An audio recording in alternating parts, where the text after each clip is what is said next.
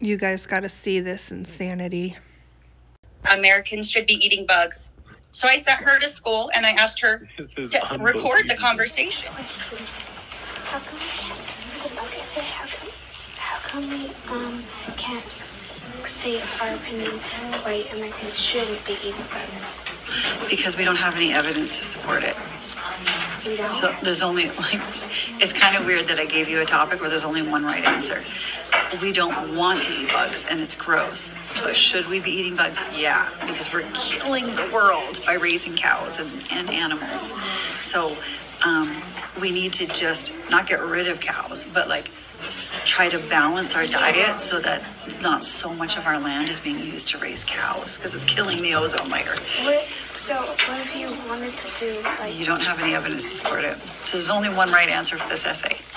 And it's that Americans should be eating bugs. Everyone's, everyone else in the world's eating them. It, it's healthy for the environment. And it's just, there's only one right answer. Okay, I'm eating the of tomorrow. Do you have to eat them? Nope.